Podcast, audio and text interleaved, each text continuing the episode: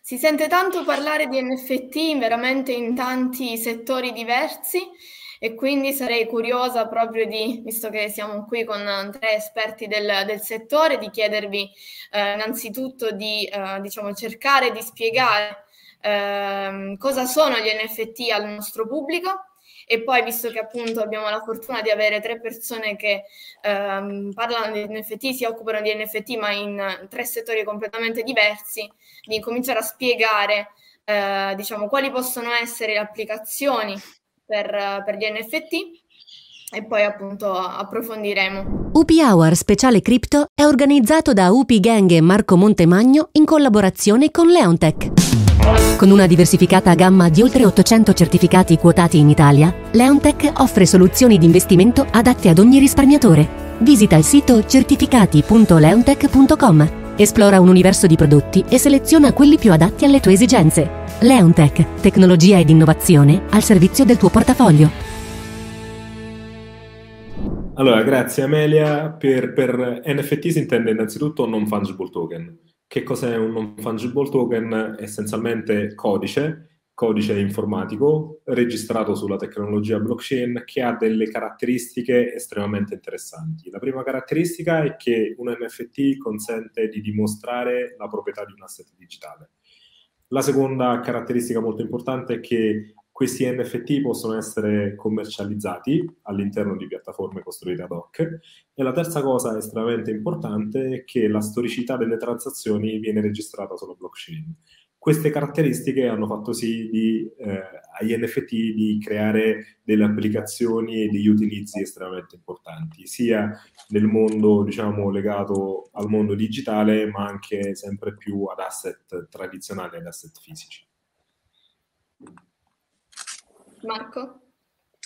Beh, nella moda gli NFT, al di là dell'aspetto prettamente tecnologico, stanno diciamo, distribuendosi in due filoni abbastanza chiari ormai.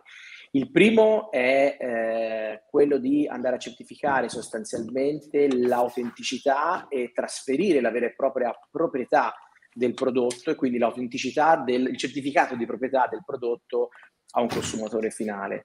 Eh, ci sono vari casi di applicazione che si stanno via via sempre più intensificando e questo soprattutto per il lusso va a contribuire diciamo, a quel fenomeno che dà vigore eh, al fenomeno del lusso stesso che è la scarcity. Quindi gli NFT essendo de- degli elementi unici e lavorando sulla scarcity eh, contribuiscono in qualche modo ad elevare il valore del prodotto sia nel mercato di first hand, quindi chi compra in negozio da una boutique digitale, sia nel mercato poi dopo del second hand o attraverso delle aste.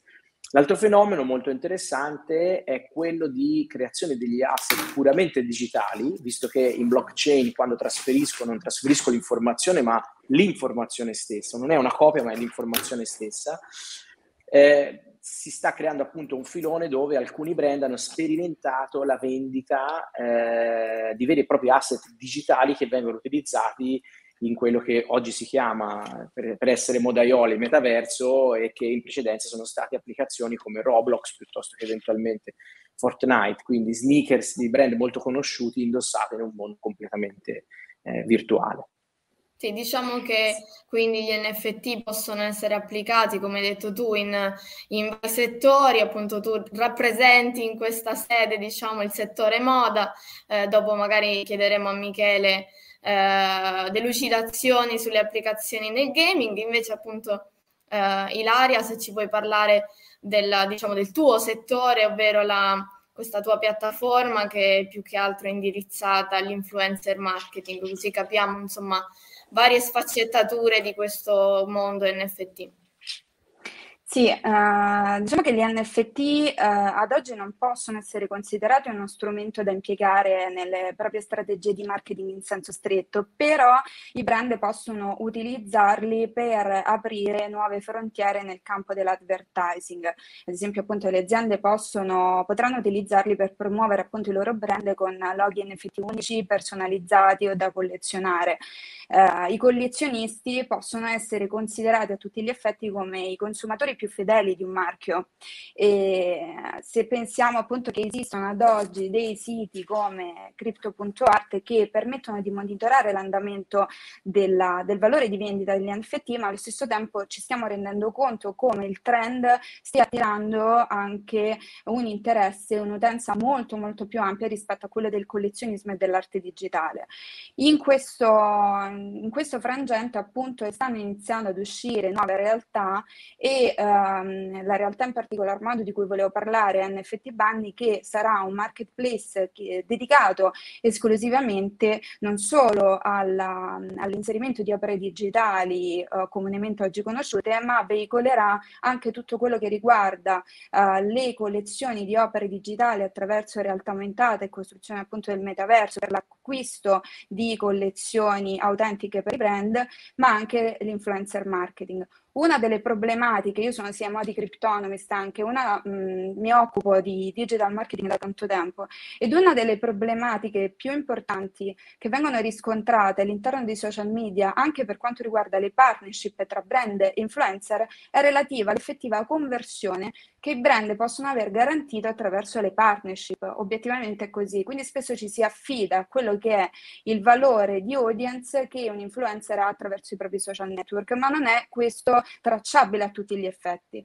Attraverso eh, l'unicità eh, e ehm, alla certificazione degli NFT questo valore può essere aggiunto. Quindi attraverso la collaborazione tra brand e influencer può essere uh, utilizzato l'NFT anche per la costruzione uh, di un uh, influencer marketing a tutti gli effetti. Quindi la, la piattaforma mira proprio a veicolare questo, questo genere di inserimento e soprattutto um, un aspetto estremamente importante, la fruibilità e la facilità di utilizzo per un'utenza che non è preparata nel settore delle criptovalute, perché questo è una, diciamo, un aspetto estremamente importante, andando a garantire un'usabilità del marketplace molto più facilitata anche attraverso sistemi di pagamento o uh, pagamento tradizionale oppure abbattimento dei costi fee che ad oggi creano un impatto negativo per coloro che si vogliono inserire in questo settore.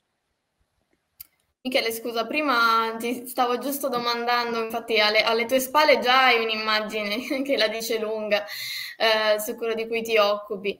E, ehm, ci parli un po' delle applicazioni nell'appunto degli NFT in ambito, in ambito sportivo? Sì, diciamo che, che lo sport eh, viene da un momento storico particolarmente critico, cioè il Covid evidentemente ha provocato un crollo di una serie di eh, entrate eh, tradizionali nel mondo dello sport che ha messo in crisi, che ha messo in crisi tutta l'industria. E gli NFT hanno appunto eh, avuto un impatto devastante sul mondo dello sport perché hanno creato un nuovo modello di monetizzazione, monetizzazione di asset digitali eh, evidentemente alcuni player hanno dimostrato la fattibilità e l'impatto economico rilevante di questa nuova tecnologia sul mondo dello sport e da lì il mercato è piano piano esploso. Eh, il caso principale, il caso di successo più, più, importante nel mondo dello sport è quello di NBA Top Shot, ovvero questa, questa piattaforma in cui eh, NBA e Dapper Lab, questa società canadese, mettono in vendita attraverso gli NFT gli highlights, loro li chiamano i momenti delle partite del campionato NBA questo, questa piattaforma, questa, questa, iniziativa, questa startup nel giro solo di due anni, due anni e qualche mese, in una versione che loro definiscono ancora beta, è riuscita a generare oltre 700 milioni di vendita di dollari. Beh, evidentemente un impatto estremamente significativo. E l'altro, l'altro filone estremamente interessante è quello legato al gioco. Eh, anche qui, eh, senza, senza, fare troppa teoria, ma racconto il caso di una startup francese che si chiama Sorare o, o Sorare, eh, che ha realizzato un gioco di fantacalcio su, su, blockchain in cui per partecipare al gioco gli utenti devono acquistare l'NFT di un calciatore, ovvero una card digitale in tiratura limitata e eh, con, con, appunto caratteristiche di rarità legate a quelle, quello specifico NFT. Eh, Sorar eh, nel giro anche qui di, di poco più di, di, due anni, sono partiti nel, nel 2018 avanzato, rie- sono riusciti a generare vendite mensili per oltre 20 milioni di euro. Eh, pur avendo un numero di acquirenti eh, diciamo ancora basso, si parla di 17.000-18.000 acquirenti al mese. Quindi generano 20 milioni al mese di vendite eh, e hanno ricevuto funding, investimenti da fondi internazionali per oltre 730 milioni di euro. Hanno fatto il più grosso round di investimento a livello francese europeo, battendo dei record e utilizzando appunto la tecnologia NFT.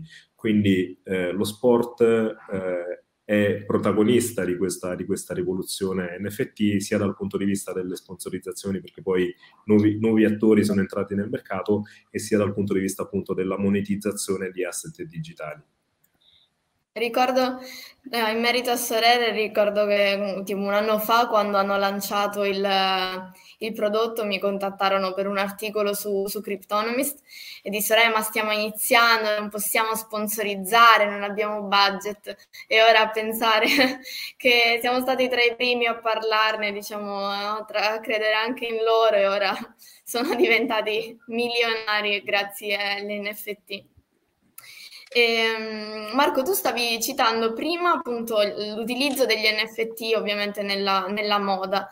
Eh, per quanto riguarda la, eh, diciamo, la tracciabilità dei beni di, di lusso eh, su, su, blockchain, quali possono essere le applicazioni proprio degli NFT eh, in questo, in, questo, settore per aiutare appunto la, la, il, a combattere la, la contraffazione? Beh, allora il concetto di trasferire in qualche modo l'ownership eh, anche in digitale del prodotto stesso eh, può essere considerata, per quanto ancora oggi si faccia fatica a vedere una vera e propria applicazione molto concreta sul mercato e che sia soprattutto distribuita, eh, può comunque in qualche modo andare a garantire il passaggio di mano tra diversi operatori di una filiera anche, no? che va a costruire, se vogliamo, un prodotto del lusso. Anche perché oggi se si guardano dei marketplace eh, come Farfetch, ad esempio, spesso si trovano, non lo so, degli orologi che inizialmente eh, provengono da un brand molto conosciuto, poi vengono presi in mano, maneggiati, ci vengono aggiunte delle pietre preziose piuttosto che vengono fatte delle customizzazioni vengono poi dopo rivenduti a un up price veramente importante. Quindi eh, per fare degli esempi si passa da 10.000 a 50 o 100.000 euro per alcune personalizzazioni. Però chi mi garantisce l'autenticità del prodotto iniziale, quali sono i passaggi che sono stati fatti eh, nelle diverse attività, anche di, tra virgolette, produzione, diciamo, no? customizzazione. Ecco, se i prodotti avessero in qualche modo un NFT collegato che eh, viene poi dopo distribuito e quindi di conseguenza attraverso gli smart contract anche tracciato in tutti i suoi passaggi, sicuramente riesco a fornire anche un maggior eh, livello di sicurezza e di autenticità per questi, eh, per questi oggetti. È chiaro che rimane sempre un po' il tema da dibattere su come collegare l'elemento fisico con l'elemento digitale, no? quindi deve essere sempre considerato eh, la possibilità di embeddare, come si dice in gergo tecnico, un, qualche marker che consente di riconoscere sostanzialmente il prodotto e associarlo poi a un token eh, in blockchain. Se questo non c'è, diventa veramente complicato no? andare un po' alla movimentazione dei passaggi. Ci sono tantissimi portali anche di eh, reselling eh, che avrebbero la possibilità di entrare nel mercato degli NFT, creando degli NFT. Mi viene in mente, eh, per citarne uno, StockX, che si occupano sostanzialmente di recuperare dei prodotti veramente molto ricercati. L'altro giorno ho visto un baule di Louis Vuitton e Supreme in collaborazione, che forse era stato in una sfilata. Loro lo hanno autenticato per un valore esorbitante, eh, mi sembra di 750 mila dollari, dopo lo hanno rimesso in vendita nel loro borsino di prodotti con chi fa le offerte, quindi c'è domande e offerte che si, che si incontrano. Bene, a quel punto mi verrebbe da dire forse inserire dentro un elemento che fa in modo che poi si trasli anche la proprietà in digitale, sicuramente oggi nel corso del tempo per prodotti collectible potrebbe eh, funzionare molto bene e andare a, a, costruire in qualche modo un, una rete, diciamo, di catena di custodia del valore che ad oggi ancora non, non c'è.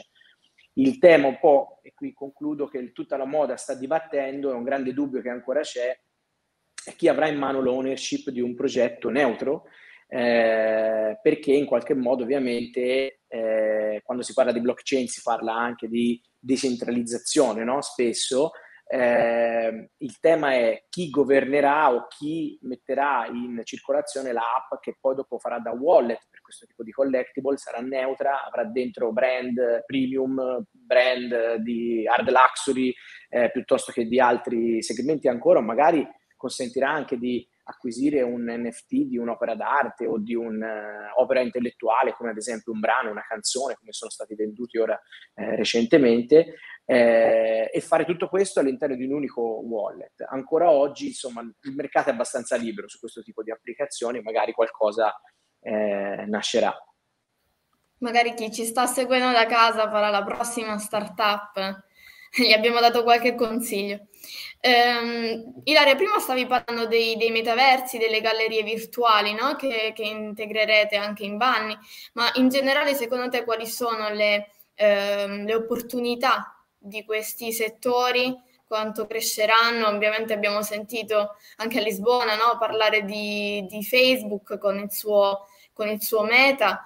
Eh, secondo te, diciamo, qual è il futuro di queste, di queste applicazioni e come voi le state integrando nella vostra piattaforma? Allora, parto da una considerazione. Pensiamo a uh, tutte, tutte, quelle che erano le policy di utilizzo delle piattaforme prima del Covid e post-Covid. Noi che lavoriamo molto sui social sappiamo perfettamente quanta difficoltà abbiamo avuto inizialmente no? attraverso la divulgazione tramite social network che inizialmente erano estremamente resti.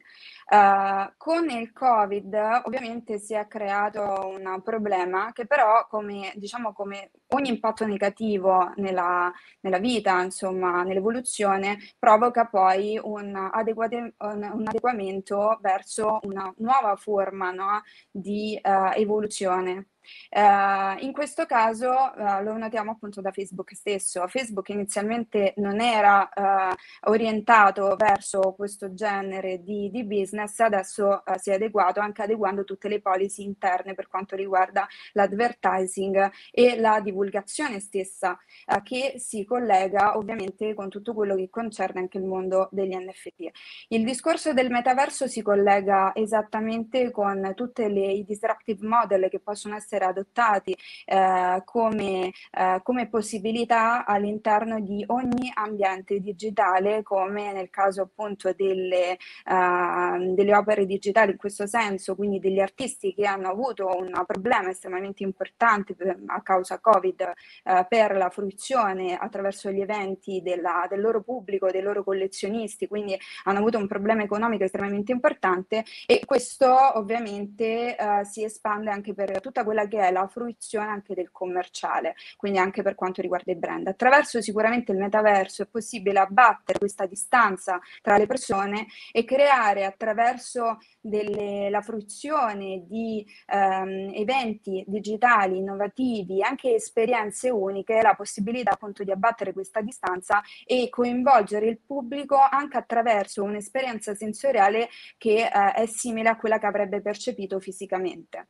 Eh, con NFT Bunny stiamo facendo esattamente questo. Lo studio è stato proprio eh, attraverso quelle che sono le difficoltà incontrate dalle community e dagli utenti eh, sia analogici che digitali, andando a integrare all'interno di un'unica piattaforma tutte quelle che sono appunto queste dinamiche di difficoltà.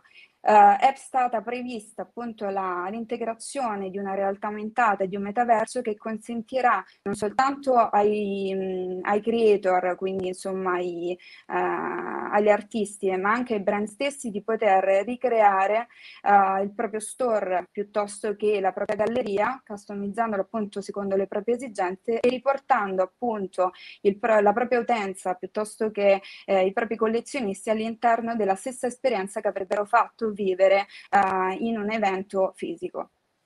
È un po' il discorso che stava facendo Michele prima, eh, col Covid probabilmente questo fenomeno anche degli NFT stessi si è ampliato perché eh, ne stavamo parlando anche qualche giorno fa durante un evento proprio di NFT, eh, gli artisti dicevano per noi è stato un disastro quando col Covid non abbiamo più potuto partecipare alle fiere e invece abbiamo diciamo, riscoperto un, un mercato grazie, grazie, agli NFT. E secondo te Michele anche nel gaming, no? stavi accennando prima, è così, no? gli NFT stanno aiutando diversi settori. E secondo te quale sarà il futuro dei, dei metaversi appunto nel, nel settore del, del gaming, degli, degli NFT legati allo sport?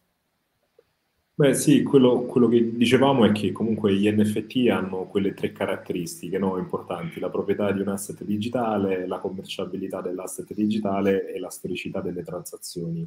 Ma quale, quale problema risolvono per, per, il mondo dello sport? In realtà la risposta è nessuna delle tre. Lo sport ha un problema di monetizzazione. È per questo motivo che gli NFT sono stati adottati largamente eh, dal nostro punto di vista, come, come, come Stargraph, la nostra idea è che però nemmeno la monetizzazione dei fan risolve uno problema che è ancora più grande, cioè la perdita di interesse delle nuove generazioni verso lo sport.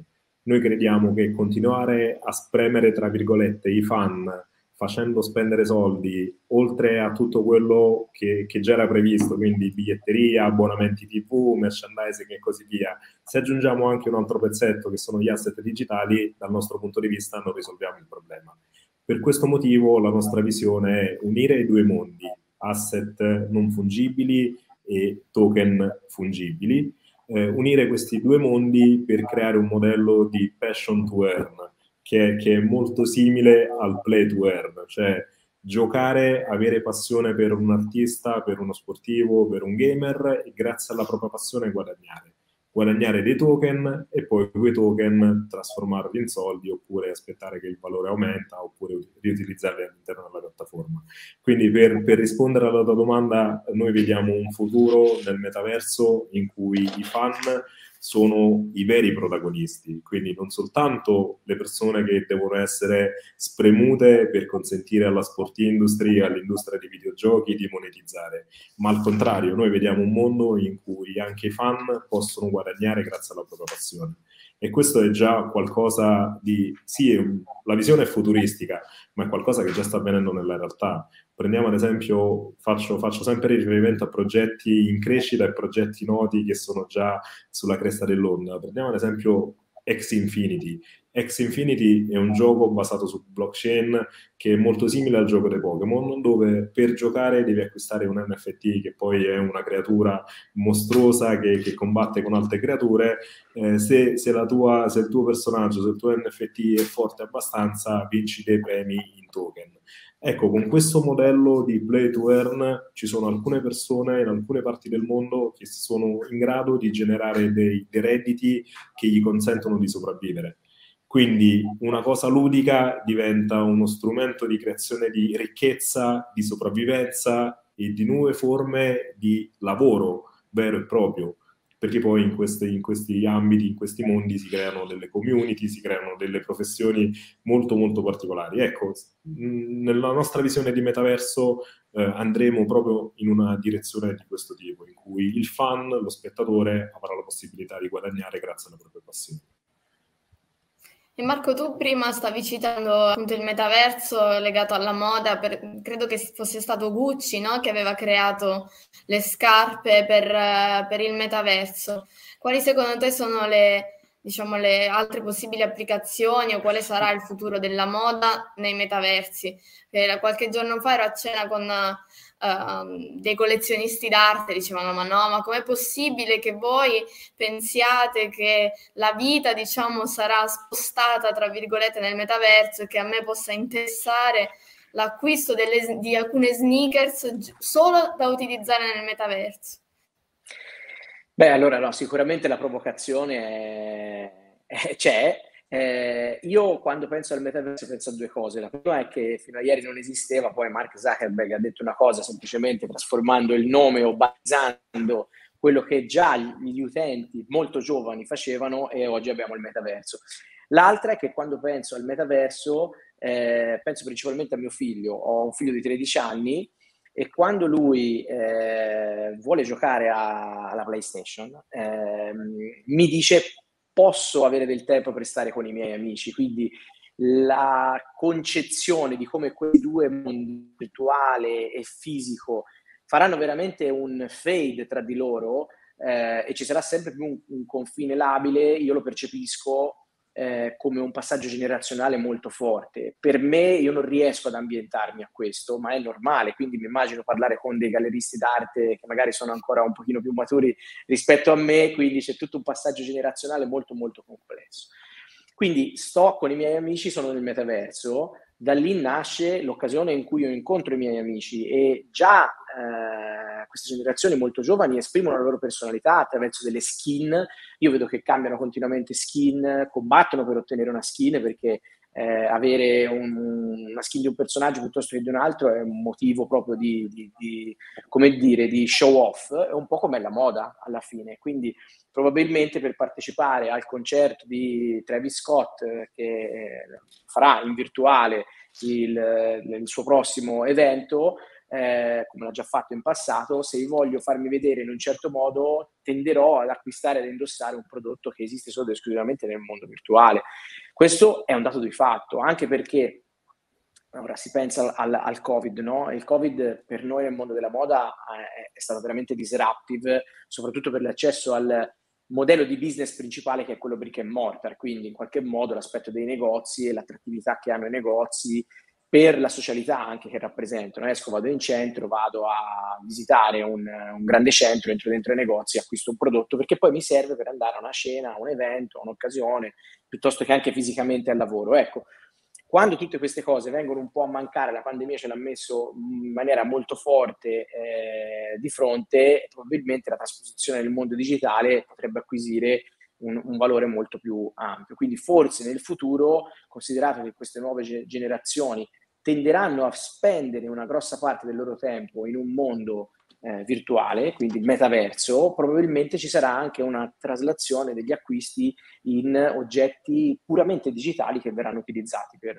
per questo. Mentre stavi parlando mi è venuto in mente l'esempio di Abbo, non so se ci giocavo soltanto io, ero, tipo, avevo 12 anni e più o meno era la stessa cosa, tu compravi il tavolino eh, fi- di finto cristallo diciamo ed era uno status perché l'avevi potuto acquistare, avevi anche nel mondo virtuale determinati oggetti, anche lì si pagava, non so se con qualche coin, ovviamente non token all'interno del esatto. gioco, però più o meno in realtà è la stessa cosa, quindi non, forse non ci dobbiamo neanche troppo scandalizzare, non, non, non stiamo neanche inventando chissà che cosa.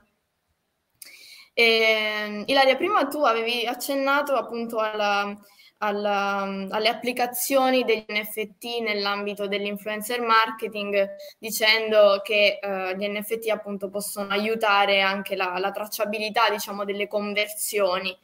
Eh, però ci racconti, diciamo, quali potrebbero essere le applicazioni per un influencer nel momento in cui dice ok, voglio lanciare un NFT, però in realtà cosa ci potrebbe fare? Allora, eh, diciamo che eh, l'utilizzo degli NFT eh, potrebbe trovare un'applicazione dell'influencer marketing ehm, attraverso la monetizzazione di campagne esclusive. Normalmente l'influencer lavora attraverso delle piattaforme che fruiscono dei contenuti gratuitamente, in realtà diciamo è un po' una finzione il fatto che il contenuto sia fruito gratuitamente, ma perché insomma sono poi dopo le informazioni che vengono rivendute dalle piattaforme stesse. Però in un certo senso c'è un lucro no? dietro questa immagine, dietro questa associazione, l'immagine magari dell'influencer associata alle partnership col brand. I creator, ad esempio, potrebbero offrire ai propri follower l'accesso esclusivo a chat e gruppi privati per assistere al lancio di prodotti e contenuti, eh, potrebbero essere utilizzati come call to action il loro monitoraggio, offrire spunti per l'andamento delle campagne di marketing. I creator potrebbero, quindi gli influencer, potrebbero monetizzare attraverso il coinvolgimento della propria community, eh, come ad esempio appunto anche attraverso uh, la, come dire, la ridentificazione del personaggio attraverso l'associazione col brand stesso. Immaginiamo insomma quelle più, più famose no? che hanno uh, magari delle, dei collegamenti con dei brand a vita e effettivamente quei contenuti vengono magari, uh, come dire, pagati soltanto attraverso un sistema interno estremamente complesso, eh, cosa che non viene garantito magari a microinfluencer, dove anche lo stesso microinfluencer potrebbe creare dei contenuti, eh, tra l'altro anche più performanti, perché paradossalmente per noi che censiamo i dati di, eh, interni, quindi scappiamo dati, capiamo i, term- i termini di conversione, spesso abbiamo notato come il microinfluencer performi molto di più nella propria community di nicchia piuttosto che il macro influencer nella sua vastità.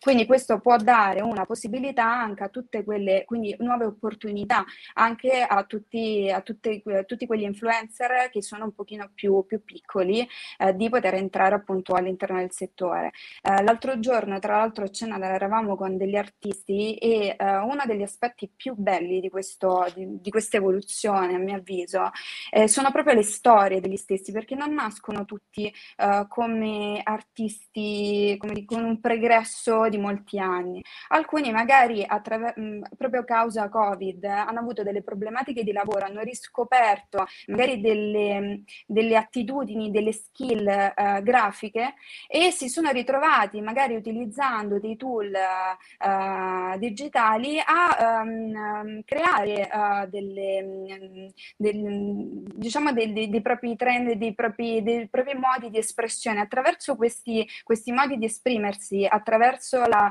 la, costruzione di queste opere digitali, hanno trovato una loro nuova collocazione. Spesso si, si tratta di nuovi artisti del digitale che hanno magari un'età media già estremamente importante. Quindi secondo me questo può costituire soltanto che un'opportunità per, per il settore sia del digitale che non. E un'ultima domanda veloce che sto facendo più o meno durante tutti i panel. Come vedete il futuro degli NFT? Perché molti criticano questo settore dicendo, eh, vabbè, ora c'è un po' un hype, una bolla, eh, tra qualche anno non se ne sentirà più parlare. Michele? Secondo me ne sentiremo parlare e sarà una tecnologia sempre più importante. Da, da, dal nostro punto di vista noi stiamo, stiamo, vivendo una vera e propria transizione, stiamo passando dal web 2 al web 3. Che, che cosa significa questo? Cioè noi siamo partiti da un web 1 in cui l'attività principale era la lettura, siamo passati a un web 2 in cui c'è lettura, scrittura e quindi creazione di contenuti in senso più ampio Adesso siamo entrati in un'era in cui c'è lettura, scrittura e proprietà di asset digitali. Ecco, questa proprietà di asset digitali è destinata a resistere eh, e anche a rimanere, a rafforzarsi nel corso del tempo. E noi quando parliamo di nuova generazione di web, parliamo di qualcosa che ha un impatto profondo sull'intera umanità, considerando le persone che, che vivono, vivono e lavorano con il web. Quindi il Web 3 è una nuova fase dell'umanità e quindi gli NFT che sono al centro di questo, di questo cambiamento, la blockchain che è al centro di questo Web 3 sarà destinata a rimanere ancora, ancora per le lunghe assolutamente. C'è una fase sì, di hype. Noi siamo anche esatto. un po' di esatto. parte, eh, bisogna dirlo. Sì, sì assolutamente sì. C'è una, c'è una parte di hype, c'è una parte di problemi che vanno assolutamente risolti legati all'usabilità, legati a una serie di meccanismi anche di truffe che si sono verificati, ma io ricordo che quando utilizzavo per la prima volta la carta di credito sull'e-commerce, i miei genitori dicevano attento che ti truffano. Ecco, è la stessa cosa quando facciamo un'operazione sulla blockchain. Siamo ritornati indietro, è un processo storico che abbiamo già vissuto. Marco? No, concordo, ho partecipato a una formazione la scorsa settimana dove c'era un professore che fa parte del Blockchain Research Institute e ha detto più o meno le stesse cose che, che ha raccontato appunto Michele, quindi siamo agli inizi di, di un'era e lui prepara come se fossimo nel 1993 a mandare la prima email della storia, no? qualcosa del genere. Perdonatemi se non ho citato le date corrette. È ovvio che, eh, un po' come tutti i nuovi fenomeni, eh, c'è un suo hype cycle negli hype cycle, come sapete, siamo nel momento probabilmente oggi di punta, poi ci sarà un momento di delusione e poi torneremo, eh, come dire, a quel plateau dove le cose si incominciano un po' a, a, a, intensificare e diventare anche uno standard di mercato e un'abitudine anche di utilizzo per, eh, per gli utenti. Sicuramente quando si sente parlare di questi grandissimi aste che si scambiano eh, token per cifre assurde piuttosto che prima si parlava, no? Michele ci raccontava di chi compra come asset il, l'highlight di una partita, sì ok, però magari se mi compro l'highlight di Cagliari-Palermo non sarà così importante come il gol nella finale dell'Italia agli europei, no? Quindi c'è un po' da capire dove sta veramente il valore eh, di tutto questo fenomeno che oggi sicuramente è molto sperimentale ed è sperimentato come tutte le cose da chi ha voglia anche di provare, di investire e quindi magari fa lievitare anche con poco eh, un, un, mercato diciamo che inizialmente non è così tanto attrattivo e non riesce a portare a bordo gli utenti eh, più standard, più tradizionali. Sicuramente un domani il concetto appunto di trasferire la proprietà dell'informazione, quindi non una copia dell'informazione, sarà rivoluzionario. Anch'io eh, sono convinto ci saranno delle applicazioni a 360 gradi che ridisegneranno proprio come approcciamo al mondo della eh, comunicazione inteso come scambio eh, interculturale piuttosto che anche quello che stiamo facendo noi oggi, no? di idee eh, a livello planetario, assolutamente. Ila. Ma mm, sinceramente, allora, ogni cambiamento porta uno, uno scetticismo. Uh, in, questo, in, questo, caso noi abbiamo vissuto con lo scetticismo nei confronti di Bitcoin e, vediamo insomma a che cosa siamo arrivati. Questo per me vale alla stessa maniera. Uh, ci sarà pian piano una maggiore apertura di utilizzo, ci sarà una uh, comprensione sempre maggiore delle possibilità legate a tutto questo ecosistema e soprattutto uh, le nuove evoluzioni anche di governance a cui abbiamo assistito che consentono le community di poter partecipare alle ricerche e sviluppo del, dei, dei, progetti consentirà sicuramente di portare uh, queste nuove tecnologie verso un'evoluzione sempre più continuativa. Vi ringrazio molto del vostro tempo, speriamo che sia piaciuta questa intervista ai nostri amici da casa e grazie mille. Grazie ciao. a te. Ciao, ciao. Ciao, ciao. ciao. ciao.